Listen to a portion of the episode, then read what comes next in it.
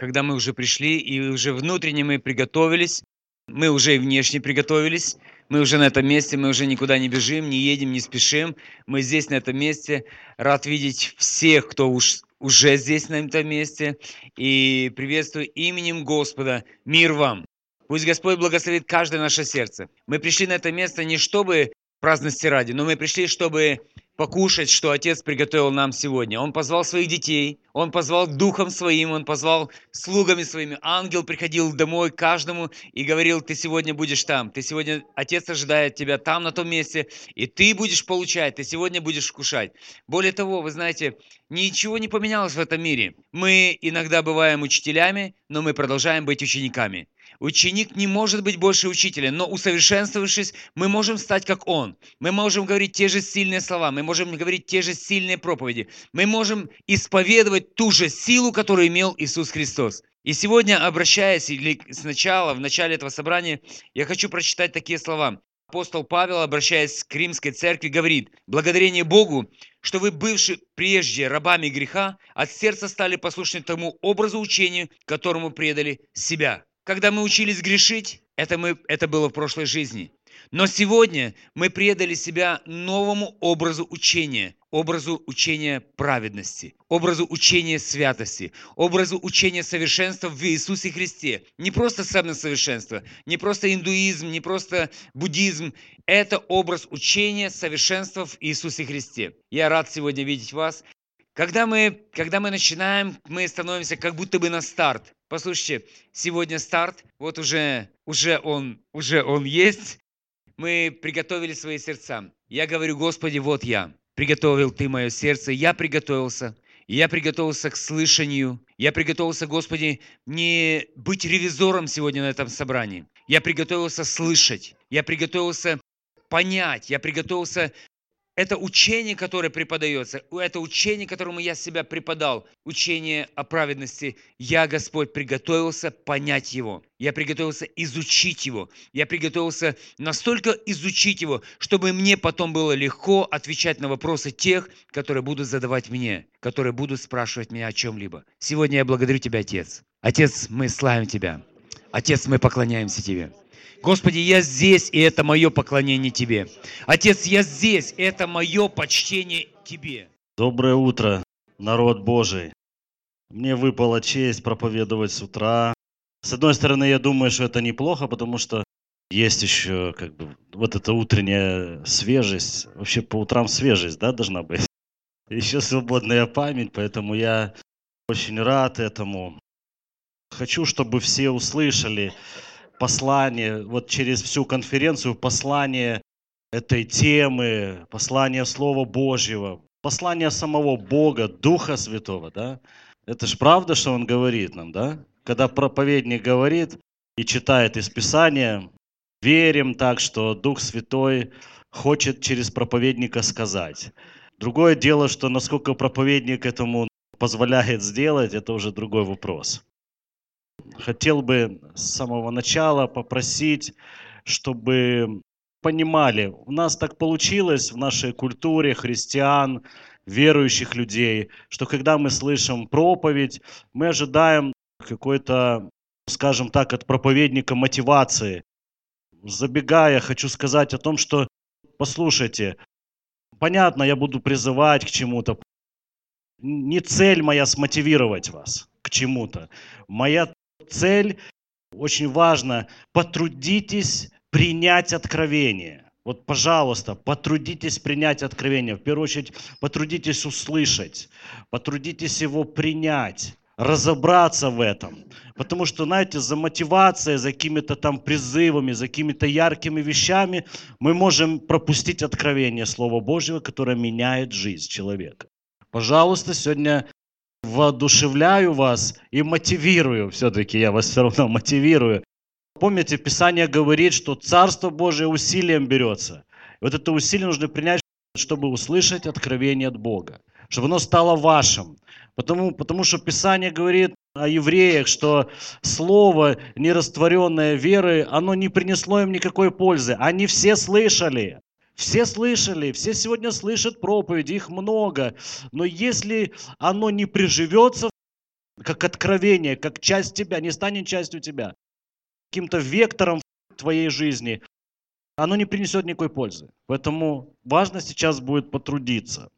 Мы говорим о том, что тема нашей конференции – это «Праведный верой жив будет». Мы говорили уже одну конференцию на эту тему.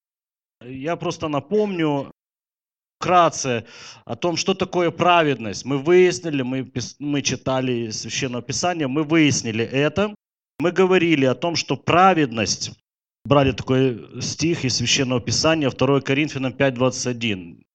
2 Коринфянам 5.21. «Ибо не знавшего греха Он сделал для нас жертву за грех, чтобы в нем мы сделались праведными перед Богом». Аминь. То есть мы, мы выяснили, что праведность, скажем так, это не какие-то заслуги перед Родиной, а праведность – это наше положение перед Богом. Фактически, какое можно занять самое правильное положение перед Богом? Там так и написано, в нем Ключевое слово в нем. Вот находиться в нем. Вот находишься в нем, тебе принадлежит статус или, скажем так, звание, гражданство. Мы можем много ассоциаций приводить, чтобы изобразить это. Это правильное положение перед Богом. Единственное верное положение. Помните, мы такой пример рассматривали. Оно самое безопасное. Вот знаете, да, будет такое время, когда гнев Божий грядет на всю вселенную, будет какой-то передел там каких-то вещей. И вот единственная возможность спастись – это находиться в Иисусе Христе. Аминь. Аллилуйя. Это очень просто, как оказалось. Не надо много труда, чтобы попасть в Иисуса Христа. Согласитесь. Нужно было услышать Слово и попроситься, постучаться в дверь, дверь открылась зашел. Все. Вот так вот мы получили спасение, оправдание.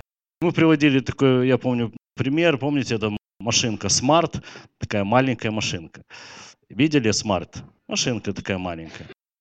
Она так сконструирована, да, вон Толик сразу, капсула смерти. Она так сконструирована, если увидите вот контуры вот э, кузова сбоку, то там такая капсула. И вот когда она попадает в аварию, все отваливается от нее, только вот эта капсула остается невредим. Ну, столько там продумано инженером, все-таки это Мерседес сделал. Человек, который в этой машине, остается невредимым. Вот так и мы, ну вот в Иисуса Христа. Когда мы где-то залазим туда, куда не нужно залазить. Вот все лишнее падает. Остается только одно незыблемым. Это твоя праведность, это твое местоположение в Иисусе Христе. Аллилуйя. И это радует, что у нас такое надежное место расположения в этом духовном мире, во всей этой вселенной. И поэтому, когда мы рассуждали, то мы говорили о том, что, окей, если мы так принимаем, что праведность – это наше правильное положение перед Богом, можем ли мы быть праведным, более праведными завтра? Могу ли я быть более праведный, чем вот пастор в очках? Пока что он в очках. Аллилуйя. Во имя Иисуса. Исцеляйся. Не, не могу. Почему? Потому что что у меня, что у него одно и то же положение правильное. Я, он во Христе, я во Христе, поэтому это не меняется. Аллилуйя. Дальше, что мы говорили о том, что праведность – это наша истинная сущность. Праведность – это наша истинная сущность. Я праведник. Мы говорили о том, что кто-то скажет, ну как, я смотрю вот на, на себя в зеркало, особенно после вчерашнего, что я наговорил там жене, что услышали от меня дети и все, или соседи как я могу называться праведником? Но мы знаем, что Писание, вот смотрите, 1 Фессалоникийцам 5.23 говорит, «Сам же Бог мира да осветит вас во всей полноте, и ваш дух, и душа, и тело во всей целости, да сохранятся без пороков в пришествии Господа нашего Иисуса Христа». То есть мы должны понимать, что Писание говорит о том, что кто во Христе, а мы уже в нем, да, тот новое творение. Аллилуйя.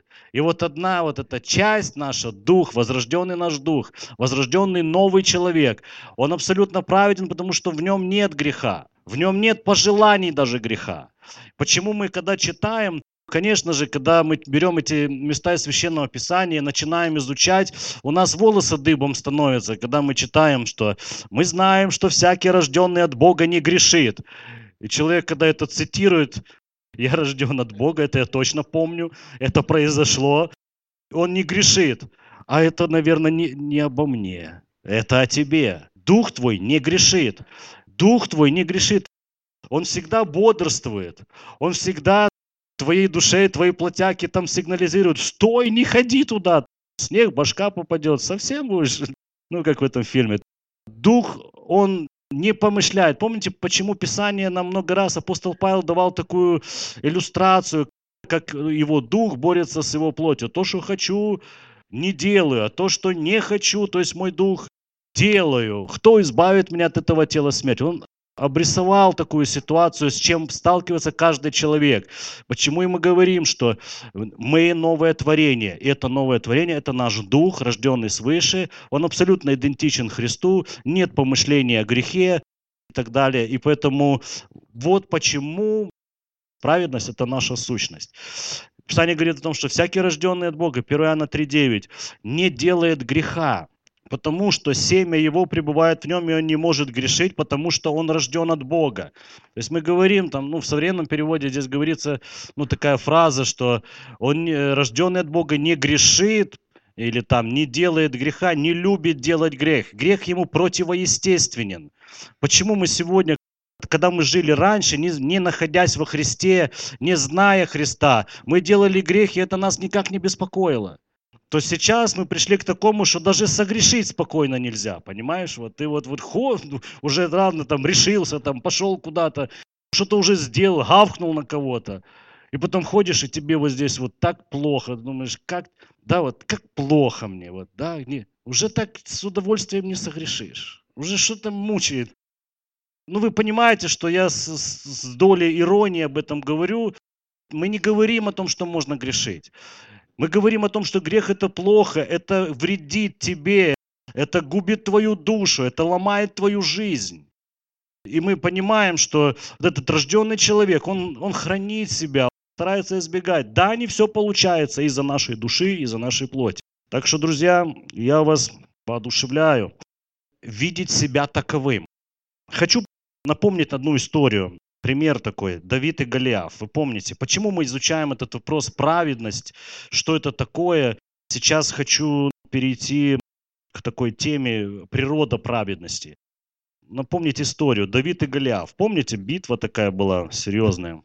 Этот пример иллюстрация того, как люди Завета забыли, кто они такие, и имели соответствующий результат.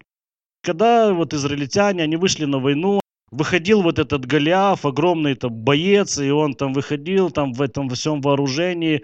Люди даже считают, какого роста, сколько килограмм на нем было. Ну, огромный такой, да, мужик. Огромный, ну, как Валуев, наверное, может даже больше, больше, да, там. И плюс еще, плюс еще во всем обмундировании, плюс еще там еврейская армия это еврейская армия, ну, правда, сейчас вот они молодцы. Но вот тогда это было все-таки по-другому.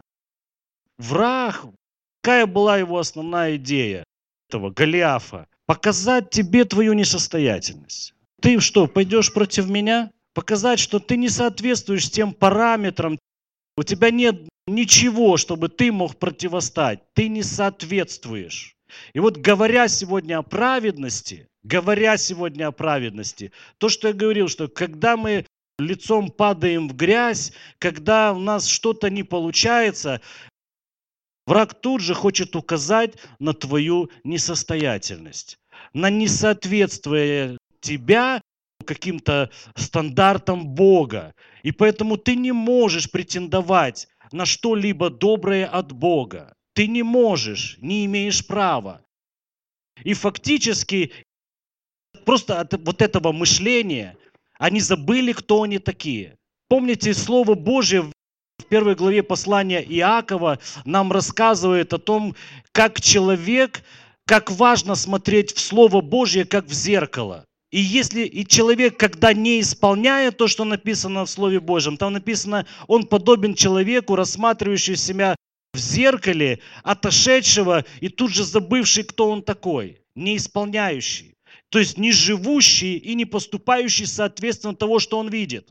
То же самое происходило с израильтянами. Они смотрят, и они забыли, кто они такие. И они даже не вступили в сражение. Они даже не попытались этого сделать. Вот почему многие христиане даже не вступают в сражение. Потому что а, для них вот это очень важная тема о праведности. Они просто забыли, кто они такие. Они забыли о своих правах и своих возможностях в Боге, в духовном мире. И они даже не вступают в сражение за свое здоровье, за свои какие-то проблемы, потому что понимают, что я недостоин, я не могу, по крайней мере, не сейчас, пока не, не исправлюсь. И в тот же самый момент мы видим, что как только один человек вспомнил, кто он такой, да, кто это был? Давид в этой истории, да. Как только один человек вспомнил, кто он, посмотрел на себя в зеркало, по крайней мере. Вышел с бани и посмотрел. Он говорит, кто этот необрезанный? Кто ты такой? Кто этот необрезанный, что поносит войско Бога, воинство небесное? Я вообще вот это воинство небесное, я, честно говоря, не понял, о ком говорил Давид. То ли про всю эту армию, то ли про то, знаете, как Илья видел вот это все, что вокруг окружало. То это. Только он вспомнил, все поменялось. Пришла победа, пришли какие-то результаты. Вот как в одном фильме «Вспомнить все». Был такой фильм, название. Очень важно нам вспомнить все. Очень важно заглянуть в Слово Божье. Очень важно понять, на чем ты сегодня строишь свою веру. Как ты живешь. Потому что праведный верой жив будет. Аллилуйя. Иначе не выживешь. Если ты не будешь веровать, вот праведный, если не будет веровать в свою праведность, он просто не выживет. Поэтому очень важно ухватиться за эту, за эту тему. И очень важно... Итак, природа праведности. Еще раз говорю, очень важно, потрудитесь сегодня принять откровение и Слово Божье. Смотрите, Римлянам 5.17. Это один из любимых моих э, стихов из Библии за какие-то там несколько лет. Вот я просто массу напоминаний себе, кто я. Ибо если преступлением одного смерть царствовала посредством одного, то тем более приемлющие обилие благодати и дар праведности будут царствовать в жизни посредством единого Иисуса Христа. Аминь. То есть мы видели, еще раз, возвращаясь к примеру, Израиль, Давид и Голиаф. Израиль, дианитяне, амаликитяне, все эти ну, друзья там, чьи-то, да. То есть мы видели, что на тот момент израильтяне потеряли контроль над ситуацией, над своей жизнью, над своей территорией и над своим там, ну не знаю, над, над, своей, над своими людьми. Вы понимаете, потеряли. Здесь Писание говорит, приемлющие обилие благодати, дар праведности будут царствовать, будут управлять, будут владеть, будут владеть ситуацией. Вы понимаете? И поэтому природа праведности, и мы говорим, природа праведности – это дар. Вы заметили это? Приемлющие обилие благодати и дар праведности. Это подарок. Это подарок. Скажи, праведность – это подарок. Отлично. Итак, рассуждаем. Как видим из Священного Писания, то, чему посвятил апостол Павел много посланий. Апостол Павел, послание Галатам, да он почти в каждом послании он касается темы праведности. Особенно Галатам и Римлянам. Это значит, что эта тема, она была настолько щепетильной и остро там стояла. То есть я хочу сказать о том, что мы видим из Священного Писания, из собственного опыта, что наибольшей трудностью для нас является принять дар праведности и обилие благодати. Вот принять его, вот как подарок. Вот там написано приемлющее. Если не принял этот подарок, значит ты пролетаешь мимо. Твоя жизнь, она выходит из-под контроля что-то приходит, что грабит твою жизнь, что наносит твоей жизни ущерб. То есть с этим возникают самые трудности. Потому что люди привыкли все заслуживать. С детского садика нас учили, что надо зарабатывать хорошим поведением, хорошие отношения или что-либо еще. И с этим мы пришли в церковь. И так, с таким менталитетом мы читаем Библию.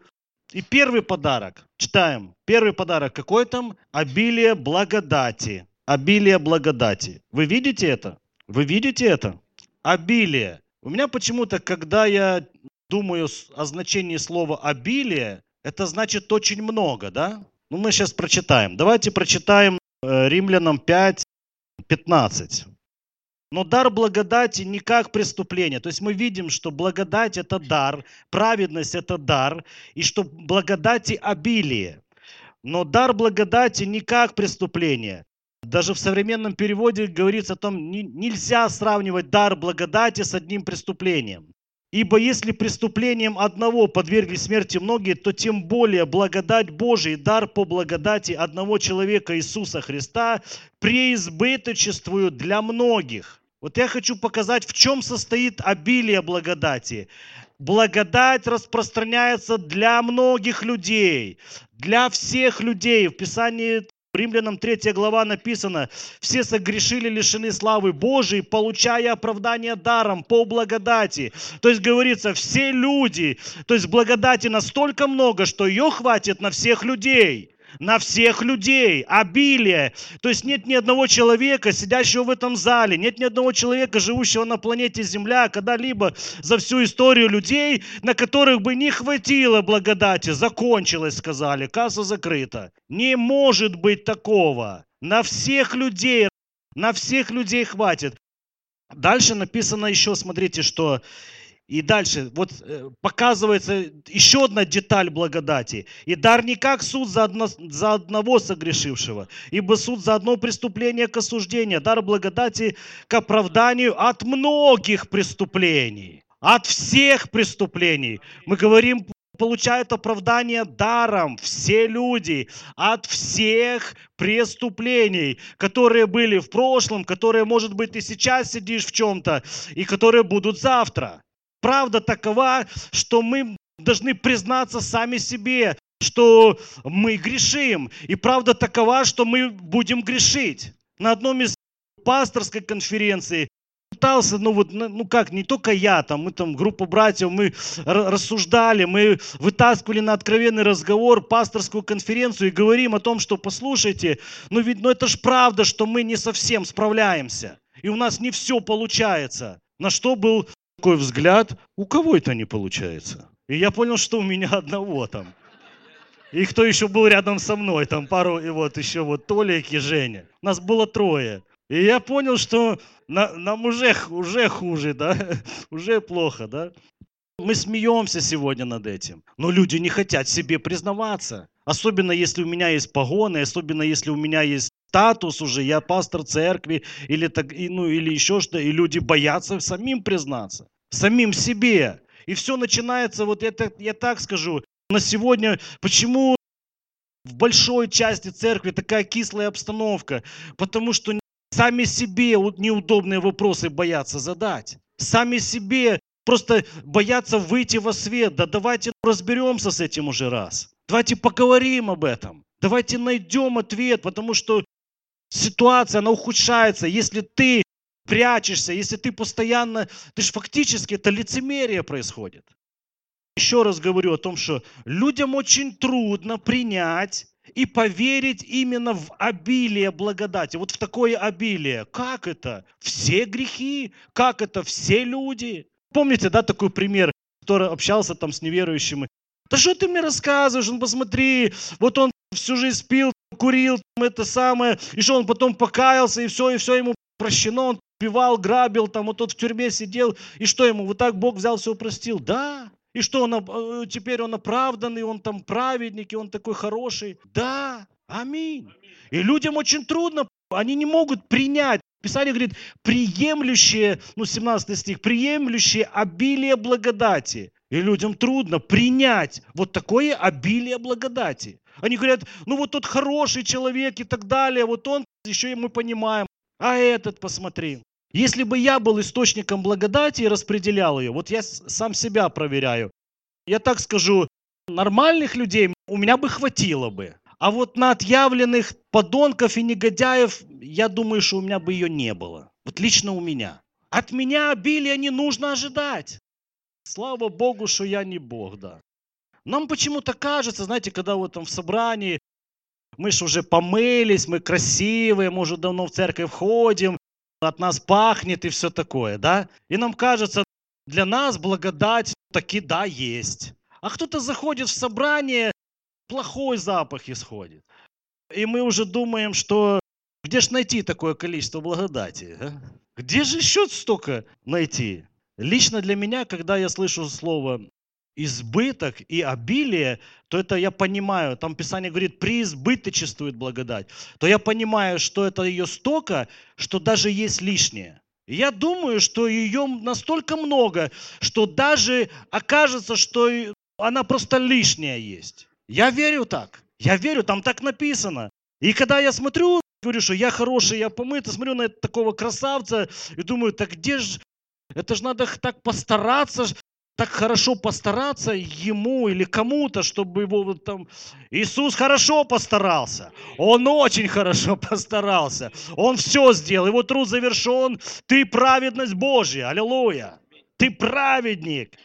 Слава Господу еще один подарок. Итак, мы говорим, что обилие благодати – это подарок, это дар. Приемлющий обилие благодати и дар праведности будут царствовать в жизни посредством единого Иисуса Христа. Я хочу сказать, что есть второй подарок. Подарок номер два – дар праведности. Праведность – это подарок. Истинный, настоящий праведник. Вот оператор, иди сюда. Вы знаете, какой это классный человек, смотрите. Моя задача, чтобы он покраснел. Уже сделал, да? Тебя же зовут как? Саша. Чистой кристальной души человек. Вернее, духа. Уникальная личность. Вот я держу сейчас руку, у него сердце учащенно бьется. Я чувствую это. Скажем так, я его позвал, ну такое, можно сказать, почтение, вот классный брат и все такое. И нам иногда неудобно принимать такие вот вещи, да? Мы краснеем, да зачем меня, да зачем это все? То есть каждый из нас испытывал такую ситуацию, когда нам ну, вот что-то дарили, особенно человек, да, вот дарит какой-то дорогой подарок. Особенно человек, который мало, мало тебя знает, а ты о нем говорил плохо. Ты там его осуждал где-то, да, это такой там Петя, такой он себе, там, он там себе на уме, там, а тут он приходит, он с, искр... с открытым каким-то сердцем, почему-то, непонятно по каким причинам к тебе расположен, на твое день рождения, там, звонит тебе, приезжает, а я здесь, и дарит тебе подарок. Ты в шоке. Зачем? И ты чувствуешь себя неудобно.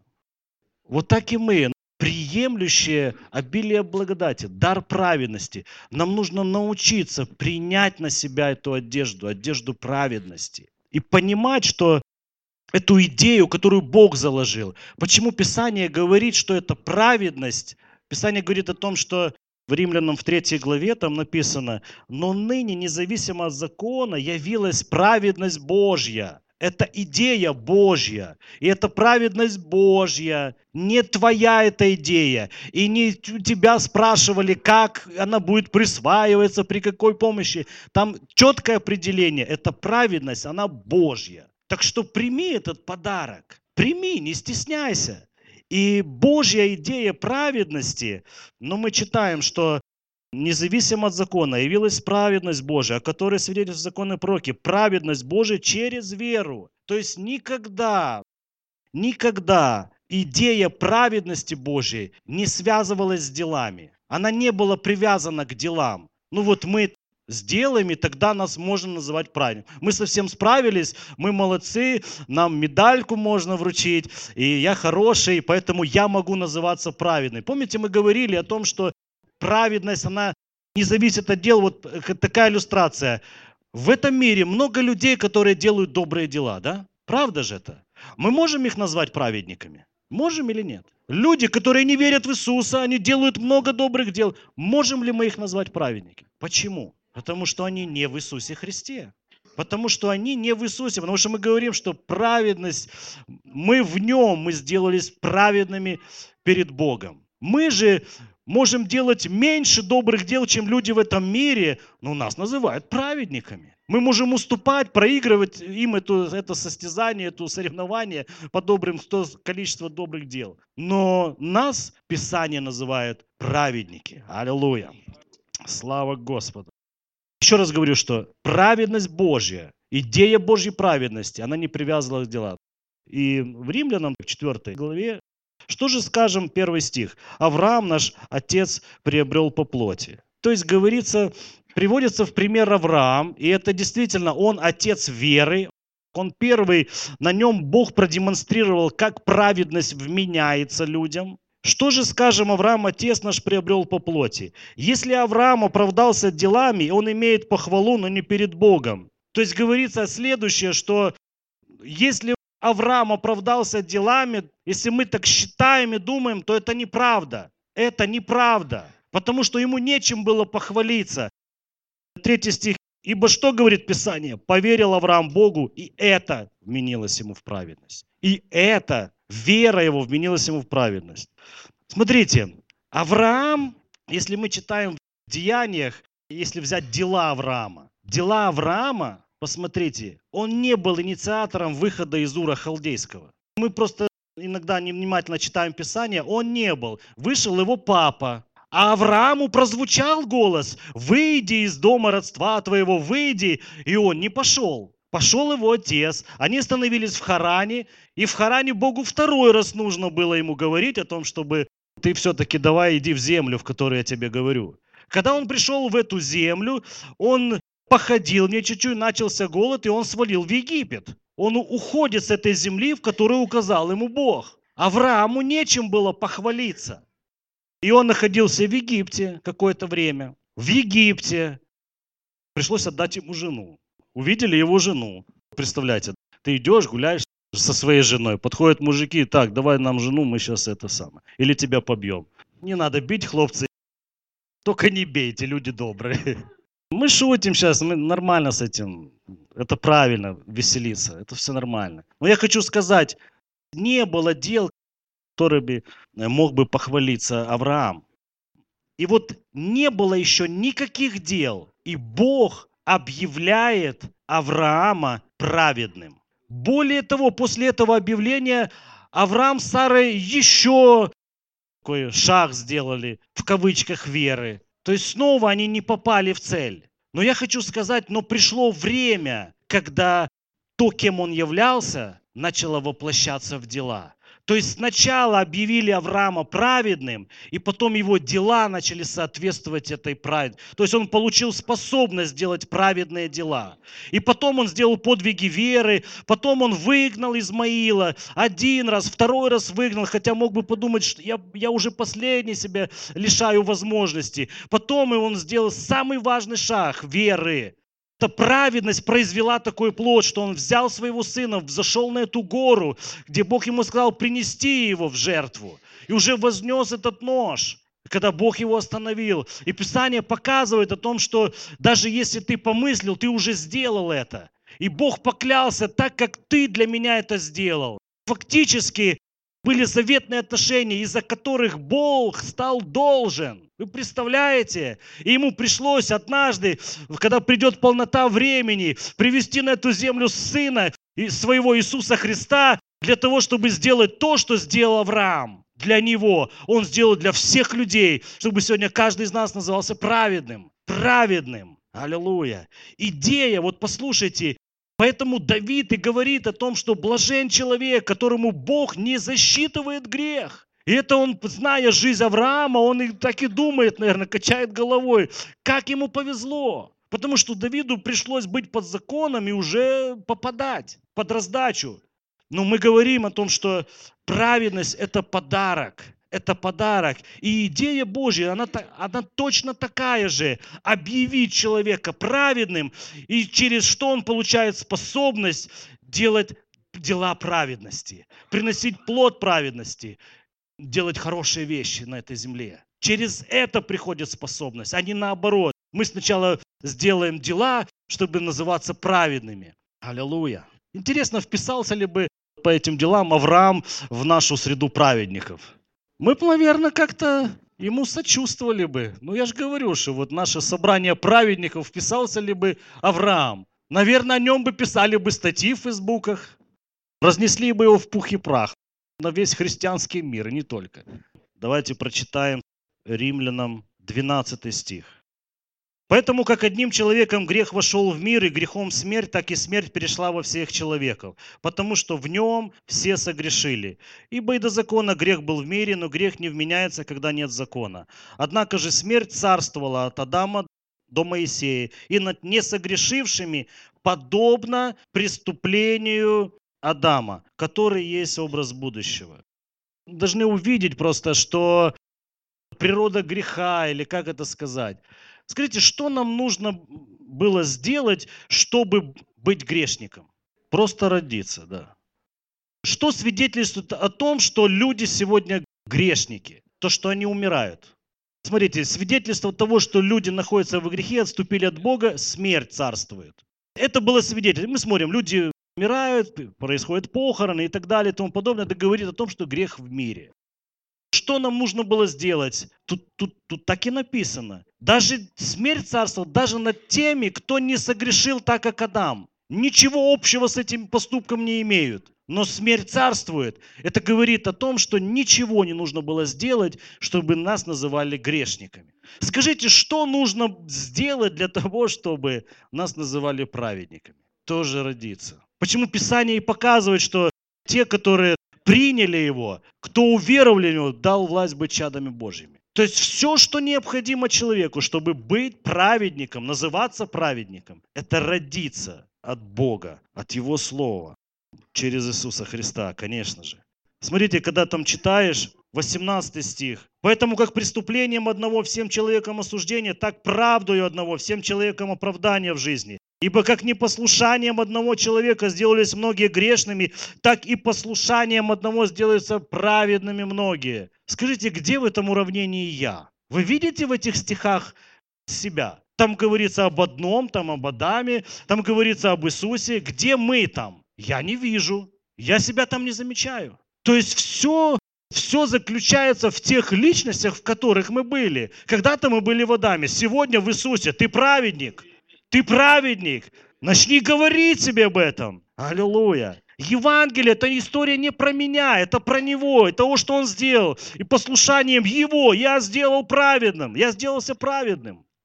Я так скажу, что снова 5.17. Ибо если преступлением одного смерть царствовал посредством одного, то тем более приемлющие обилие благодати и дар праведности будут царствовать в жизни посредством единого Иисуса Христа. Будут царствовать. Снова Давид и Голиаф. Снова. Возможно, враг, он сегодня указывает тебе на твою несостоятельность на твое несоответствие каким-то стандартам святости, еще чего-то. А вот тот, я смотрю, ну он не грешит точно таким грехом, как я сегодня. И поэтому я не имею права, поэтому я не могу сегодня молиться. Бог навряд ли меня слышит, и могу ли я что-то рассчитывать и так далее. Я так скажу, что почему-то я так думаю, это самое атакуемое сегодня послание о праведности, самое атакуемое дьяволом об обилии благодати, о даре праведности, что не по делам, что это подарок. И я думаю, что даже гонения на христиан не нанесли такого ущерба церкви или скажем так. Почему? Потому что ну, ну я знаю мало случаев, когда вот кто-то говорит, многие люди отреклись там от Христа, мало случаев отречения через гонение. Но я знаю, что очень много людей сегодня перестали служить, перестали молиться, перестали вообще рассчитывать, что Бог что-то может произвести в их жизни, перестали верить, перестали приходить на собрание, потому что сколько людей, которые согрешили, которые упали, они просто не заходят в церковь сегодня. Просто потому что понимают, что как я приду, как я явлюсь в собрание святых и праведных людей. Но все, проблема в том, что им не сказали, кто они на самом деле. Ты праведник. И если послушанием одного сделался праведным, это там не твои дела учитываются. Истина состоит в том, что не твои дела учитываются. Мы все красивые. Мы все каждый день иногда стыдно на себя. Но церковь сгущает краски. И вот человек, упавший, согрешивший и так далее. Но он пришел в церковь. Как я могу не пустить?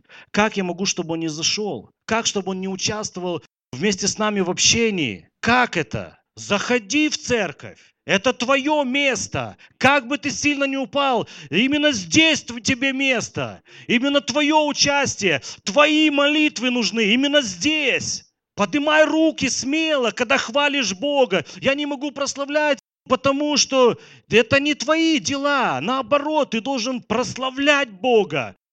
Благодаря тому, что сделал Иисус, ты имеешь право на это. Это тебе право принадлежит. То ли хотел эксперимент, ну вот, я его проведу. Хорошо. Вот у меня, я увидел просто, есть 100 гривен. Кто хочет принять в подарок? Толик, сиди на месте. Аллилуйя. Слышишь, э, браток? Скажи, пожалуйста, Андрей, вот эти 100 гривен, да, что ты будешь с ними делать? Ты, наверное, возьмешь их в рамочку, там, заламинируешь и так куда-то поставишь, так? А что ты с ними сделаешь? Потратишь на что-то, да? Ну, давай так, начнешь ими пользоваться, правильно? Ну, чтобы вы понимали, праведность – этот подарок, он предназначен для того, чтобы мы им пользовались, чтобы мы его тратили, чтобы мы тратили. То есть, когда ты согрешил, вот как раз тебе нужно взять эту праведность и ею расплатиться.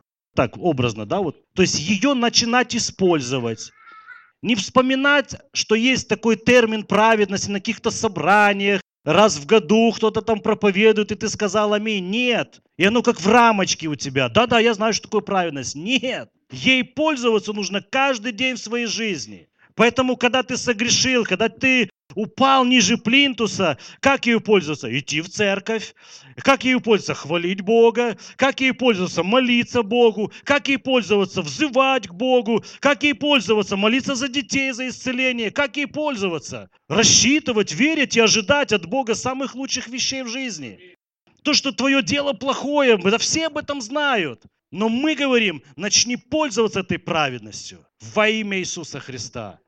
Хочу, чтобы мы помолились Богу. Но помолились следующим образом. Мы сделаем такое исповедание веры. Да, аминь. Давайте мы встаем и исповедуем то, во что мы верим, то, что мы только что прошли. Скажи, я верю. Иисус исполнил все. И по его делам. Потому что он совсем справился. Я являюсь праведностью. Я и моя жизнь это результат оправдательной деятельности Бога. Я праведник, потому что нахожусь в Иисусе Христе.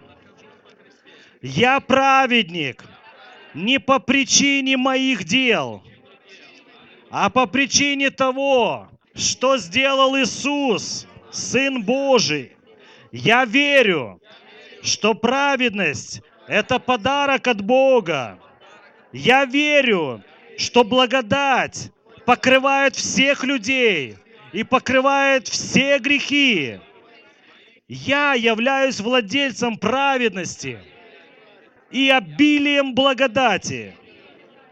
Я верю, что в результате моего законного права на праведность и обилие благодати я имею власть и необходимую силу править в жизни через Иисуса Христа. Аминь.